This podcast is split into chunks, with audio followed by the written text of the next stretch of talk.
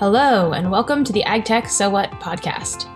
Emerging technologies are rapidly changing the global agricultural industry, and we believe that this revolution is only getting started. But there's still too much hype out there and too big of a disconnect between ag and ag tech. So, on this show, we try to bridge that gap. In each episode, we bring you the story of a different innovator in agriculture and try to find the place where ag and tech meet. I'm your host, Sarah Nolet.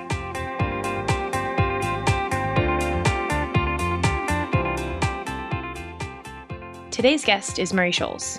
Murray farms with his wife Emma in southern New South Wales and the eastern Riverina on the foothills of the Snowy Mountains of Australia. They grow wheat, canola, lupins, and barley, and run beef cattle and prime lambs. Murray's family has been on this land a while. His great grandfather came to the area in 1919, so they're celebrating their 100th year this year. They've always been an innovative family, adopting new practices and striving to improve. Murray shares a number of stories on how his thinking has changed and how he's using data and technologies to make decisions. We start off with Murray telling me about what it was like to grow up with a father who was also innovative and pushed the boundaries. It was probably a really great asset to have because it encouraged me to have the the ethos of probably always questioning what we're doing and trying to find a better way of doing things. And so that's how we've always sort of around our farm, we've always tried to find better ways of doing things and ways that either reduce work or give us better agronomic outcomes or more profit, and ideally all three if we can. In 2008, Murray received a Nuffield Scholarship, and he set off on a global trip to explore how genetically modified herbicide tolerant crops were impacting weed management. But how did he get the idea for this? It was actually my wife's fault. she encouraged me to apply. She knew I was probably looking to extend myself. I was probably a bit restless and wanted to get out and try and find some more information and grow myself. Um, she's an educator. She actually teaches at a university, and we place a great deal of value on education. And she really felt I had the urge to want to improve myself, and so I'm I'm glad she did. It was one of the better things that she's talked me into. I think a lot of good ideas could be uh, accredited that way. So maybe not surprised. Although I won't say that for for myself. I, my partner never has any good ideas. One of the things that I could imagine was that some of your work was potentially controversial in that you looked at a lot of the genetic modification technologies coming online during that time. Did you get pushback or interest, or were, were you right in the middle of that controversy at all? Yeah, I got a lot of both actually. So, with my Nuffield topic, I decided to have a look at how genetically modified herbicide tolerant crops, what impact they had had on weed management. And it was quite timely because it was 2008, which was the year that both New South Wales and Victoria lifted the moratorium on growing GM canola. So I couldn't have timed it better for people to be interested. And so I went and had a look at GM crops in North America, in Canada, and the US, and I also went and looked at organic farming in Europe to see what sort of things that they were doing where they weren't using herbicides. And it was a really interesting time because at that stage, there were a lot of issues with resistance building to glyphosate, and the farming community weren't very aware of it. The researchers certainly were, but the farmers really weren't. It seems confusing to me that if that was the case, wouldn't the farmers be seeing that, or is it that it hadn't hadn't shown up? How how is that possible? So it was starting to show up. So farmers were starting to notice that they had glyphosate resistant weeds, things like kochia and water hemp. Palmer amaranth was a big one, especially in the cotton in the mm-hmm. South, the US South. But they had sort of been dealing with it by changing GM technologies, if that makes sense. So using mm-hmm. a different, moving to a glyphosate resistant crop. But it was quite interesting. At that time, there was also very little herbicide resistance in the GM crops in Canada versus the US.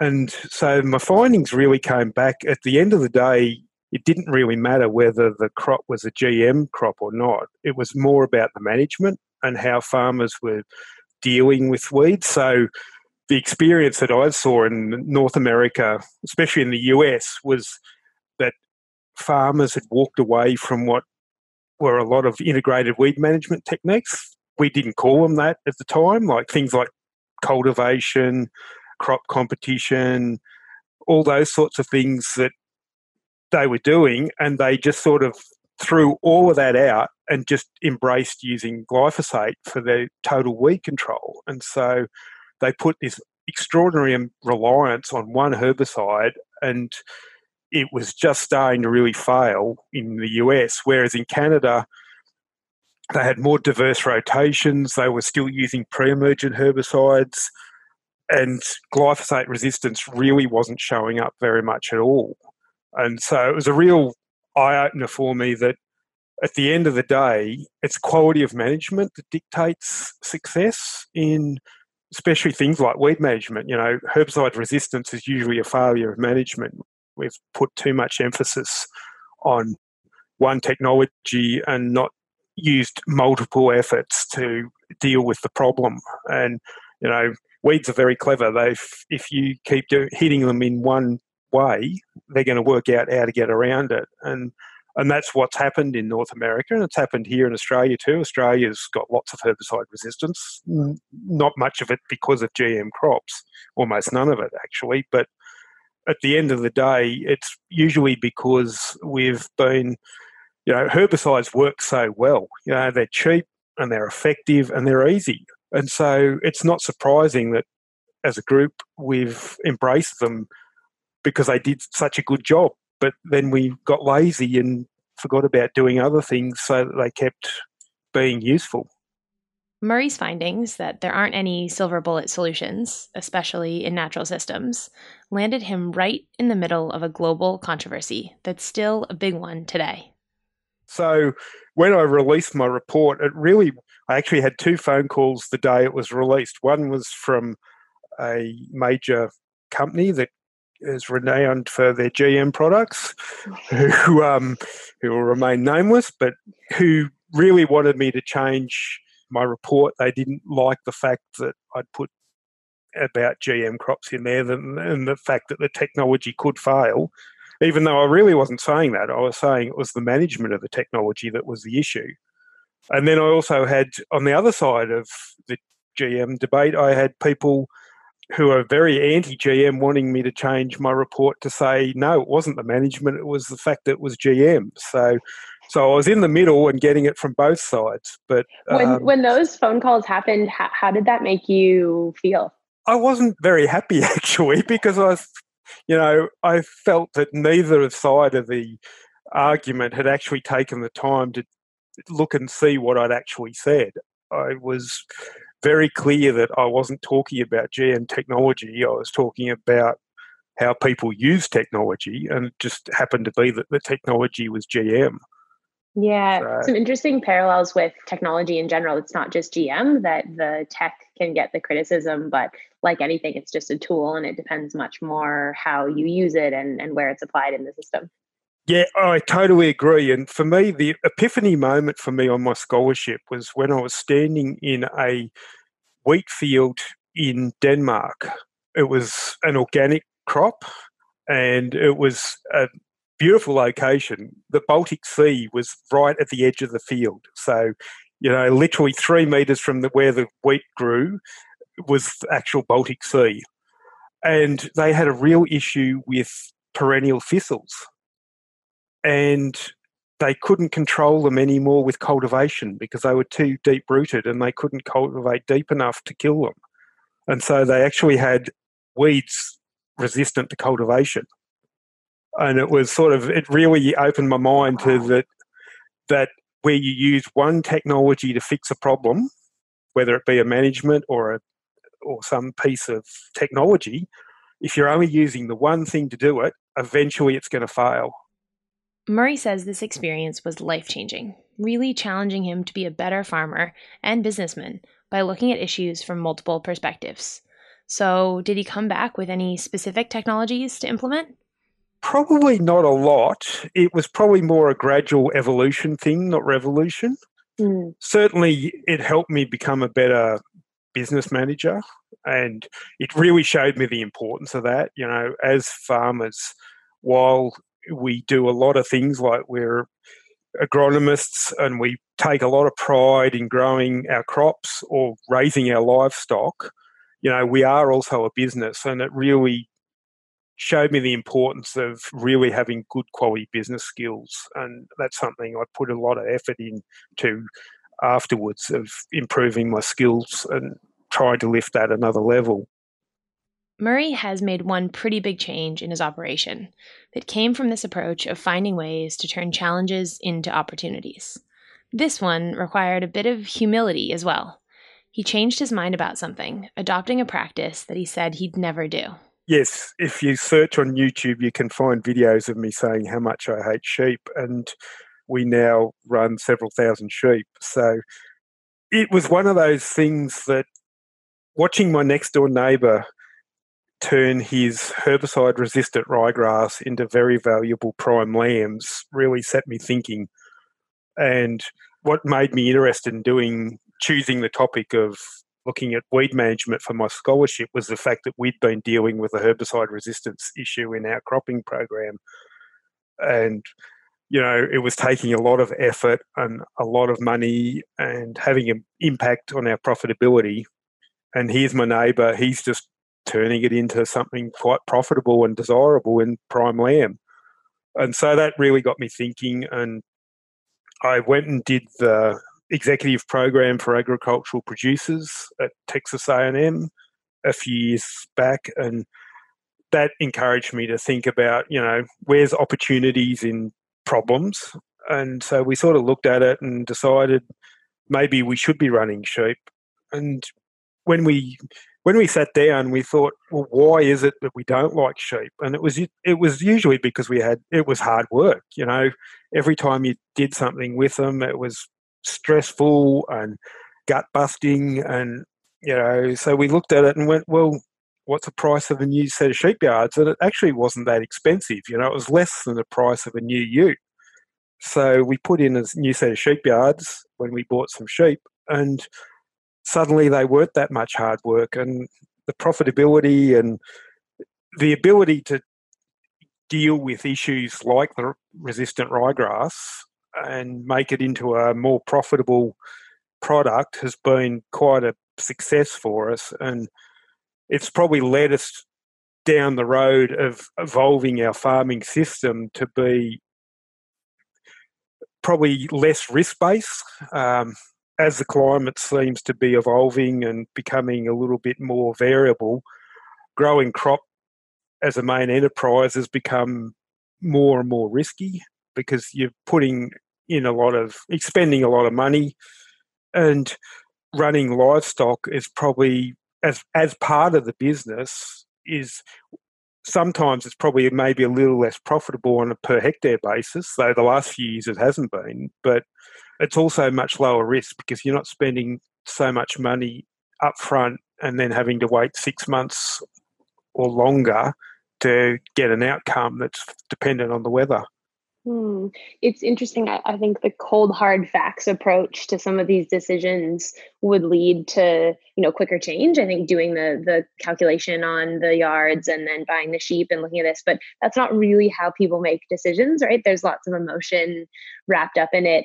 For you, were were you thinking about the YouTube videos where you had said that you didn't like sheep when you were getting oh, sheep and oh, was yeah. there any element of, of pride in that oh yes very much so you know and i still get mocked when I go into town sometimes, and people stir me up and say, um, "How do you like that wool check?" Um, you know, I quite enjoy it, uh, to be honest. You know, and I, that's one of the things I say. You know, I still don't terribly love sheep, but gosh, I like the check. at the end of the day, and that's at the end of the day, we're running a business, and while it's important to be doing what you like in your workplace, at the end of the day, it's also got to be a profitable business. And for us, we looked at it as part of a system. And so our farming system has evolved, and sheep have let us make some changes that have, we think, have increased the profitability and certainly reduced the risk. So while I don't totally enjoy being um, mocked for changing my mind quite so dramatically, I do know that for us it's been a very successful outcome, and I, I would do it again. I should have probably done it earlier. It's it's such an interesting theme because um, when we started talking here before, you were talking about your dad and how that kind of challenging different mindsets, and and that was something you learned from your Nuffield as well, and then you've actually implemented it in in the business. So it's it's quite a theme. Actually, I imagine it's been it's not easy to make tough decisions, and it's not easy to push the envelope. H- have you taught this kind of thick skin and evidence based decision making to to your kids? Are they um, are they learning some of the same lessons? Yeah, definitely. We're very much believers in data and using data and evidence to make decisions. And we've certainly encouraged them to do the same same mm. thing with their own lives and you know to make their own choices but to encourage them to look and not just look at one source because we all get quite passionate about various things that we care about and we can often we can sometimes gild the lily a little bit in how good things are. And so mm. it's really, you know, we've really encouraged our kids that if you're going to think about something and take a position, make sure you've considered it from multiple points of view, not just the first one you've heard. This theme of data driven decision making is a big one in ag right now, at a time when emotions are running hot and decisions are not always evidence based. One especially complicated area is ecosystem services and natural capital. Recently, Murray took a hiking trip to Switzerland with his family, and this has shaped some of his views. Yeah, we had a very enjoyable family holiday, and part of that was um, we went for a hike through the Swiss Alps. We got out of a train at the top of the path and walked down a valley through the forests and then down through the fields, the meadows, through a couple villages that where there was milking cows with their bells ringing, and it was an incredibly beautiful landscape and an incredibly enjoyable afternoon. But my wife and I spent a fair bit of it discussing about the what was going on around us. You know, the fact that there was a lot of these small farms. You know, the the houses were in the villages, and the barns for the cows were on the back of the houses. So you know, the cows were actually coming through the village and it was a really interesting place and it showed we did a bit of research and i discovered that you know most farms in switzerland are incredibly small. Like i believe the average is only 23 cows per farm. But they still are quite from what we could see they look like they were doing quite well financially and apparently they're paid quite a bit of money to provide ecosystems and social outcomes so that the farms are still occupied and that the, they get paid not to spray the flowers out of the meadows. And it, it was a really um, interesting experience because it showed that there are successful models out there. The society has chosen they want people to be living in the country areas and they want them to manage that countryside so it's pretty and not only pretty, but it's um, providing environmental services like protecting the wildlife and the flowers and the trees and all that sort of stuff. And here in Australia, we've got a very different culture. And I'm not suggesting that we're about to, that we should go down the road of getting direct payment to manage ecosystems, but it it does sort of temper the argument that there aren't people out there that aren't successfully doing it. You know, it can be done and it can be done very well. This is a complex issue for sure, and there aren't easy answers or solutions. One thing that we believe can help is, maybe not surprisingly, technology. Because with new technology comes new business models and the ability to break trade offs. So I wanted to ask Murray about the tech that he's using how he's using data to make decisions, and how it's changed over time.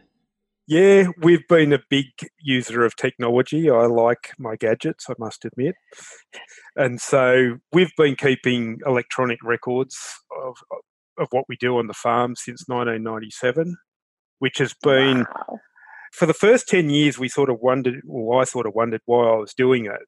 But it's given us a massive database that we can go in and have a look at and take a long term view of what different practices give us financially as well as uh, agronomically, which has been it's the value of big data. Um, if you haven't got that data set, you can't find the information, and building up the data set was hard work. But as we go forward, it's been a really, really useful tool, and it's been to make some of those more difficult decisions. It's been very valuable because we can look in and go every paddock on our farm. I've done a gross margin of for 15 years. So I can tell you how much money we've made off that paddock in the last 15 years profit.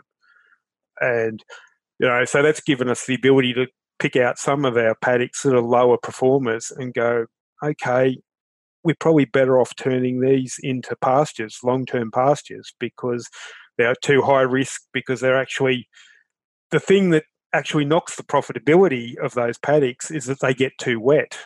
It's not the dry because in dry years every paddock gets hammered, but in the wet years the paddocks that get really really wet also get hammered. So so we've sort of taken that strategic decision because we've got the data to back it up. It gives us a lot more confidence to make the decision to change.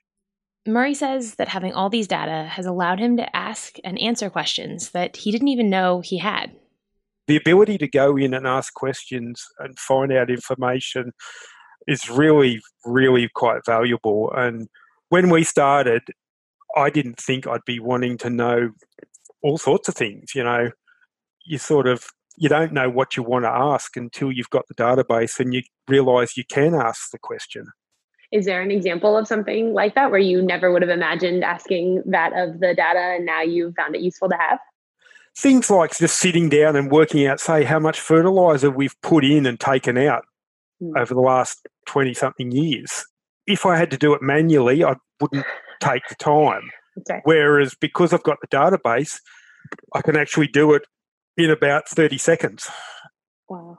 That's, I feel like that's everyone's um, dream now is they want a, a system that they like that does analytics, but they also want uploading of the records for the past 20 years and um, no one unfortunately gets that unless someone enters in all those back of the envelope calculations somewhere. Exactly. Yeah exactly. And like i wouldn't like to be start trying to start where i am get to where i am now starting from scratch. It's it's really difficult to you know it just takes time. There's no other way you can do it really. Another technology that Murray has used with some pretty great results is variable rate. So we've been using things like auto steer and yield mapping for a long time. And about five or six years ago, we actually got into pH mapping, and we we now do variable rate lime, which has been a big win-win for us because it's helped reduce our costs, and we've gotten a better outcome because we'd have places where traditionally we'd just put, say, two tonne of lime per hectare every so many years. And now with the testing, we can find spots that actually need four tonne to the hectare. So if we'd put the two tonne on, it still was going to have issues. And at the same time, there was other areas that maybe only needed one tonne or half a tonne. So we've been able to reduce our overall consumption of lime but get a much better outcome. And we're seeing that flow through then with the yield maps. We're seeing a lot more evenness. And the other thing that we're seeing out of it is where the really, really acid patches in the paddocks were, tended to be where we'd have issues with weeds because weeds often tend to be slightly more acid tolerant than the crops we were trying to grow. So it's been also an integrated weed management technique, which we weren't at all expecting, but it was mm. a hmm. great outcome a positive example of un, uh, unintended consequences as opposed yes, to the negative. Yes. yes. Murray has also looked at software to help him and his team manage tasks and keep a shared to do list of the jobs that need to get done. We certainly use a number of apps. We're just using a new one now. I've got several people work for me, and we have a management app that lets any of us put on tasks that they see that need to do.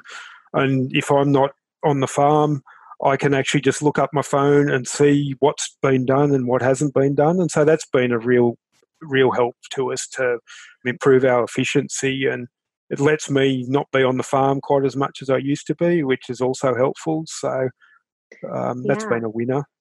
In looking at so many different technologies, including apps, Murray has some advice for ag tech companies that are developing or trying to develop new tools for farmers. We've probably wasted a bit of money and time trying stuff over the years, but I think one of the things I've worked out is that if you've got a problem, the technology is probably going to be a lot more useful to you. If you've that if it's the technology that's providing a solution is going to be a lot more useful to us.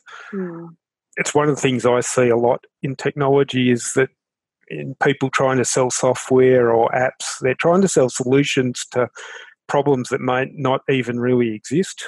I think if I could give a message to software developers is to actually go out and find the issue and fix work out how to fix that first and really get that working really well and then move on then.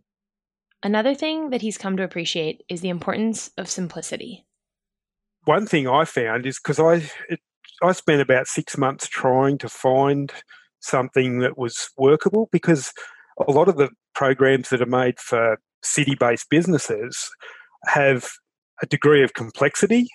Mm. Some of them are quite complex and difficult to use for you know, and I didn't want my staff having to sort of be afraid to use it because they were worried they would stuff something up or they were higher cost or yeah they just weren't really working that well for us because they don't need to be as complex because we're not shifting lots of data around and that sort of thing mm. so yeah i reckon there's probably a market in the ag sector for more of those task sharing software that is simple to use but has the ability to get more complex, to add complexity to it if you need it. Mm, great. Well, we'll have to get you more involved in the ag tech space. I know there are a lot of startups that would really benefit from your knowledge and your um, open mind and your approach to start with problems and, and find solutions. So I think there's a big opportunity there. I guess I'll, if it's all right with you, I'll share your um, Twitter handle as a place for people to to look or follow or find more out about you. Is there anywhere else that they should look to other than the videos that I'm sure they'll Google to hear you criticizing sheep? anywhere else um, they should look to find you? Yeah, we, you can also find our business on Facebook at Scholz Farming. We probably don't update it quite as much as we should, but we like to share with some of the interesting stuff we're doing. Yeah, great. I will um, include a link to that as well in the show notes. Um, Excellent. Well, thank you so much for um, for joining me on the podcast. It's been a great uh, honour and privilege to talk to you today. Thank you for joining us on another episode of AgTech So What. You can stay up to date with the latest episodes and news at agtechsowhat.com. And as always, if you have any feedback or other guests to recommend, we'd love to hear from you just hop on the website and leave us a comment or send us a message. Finally, if you like what you're hearing, and we hope you do, please share the podcast with a friend or leave us a review on iTunes or wherever you get your podcasts. Thanks again for listening. Catch you next time.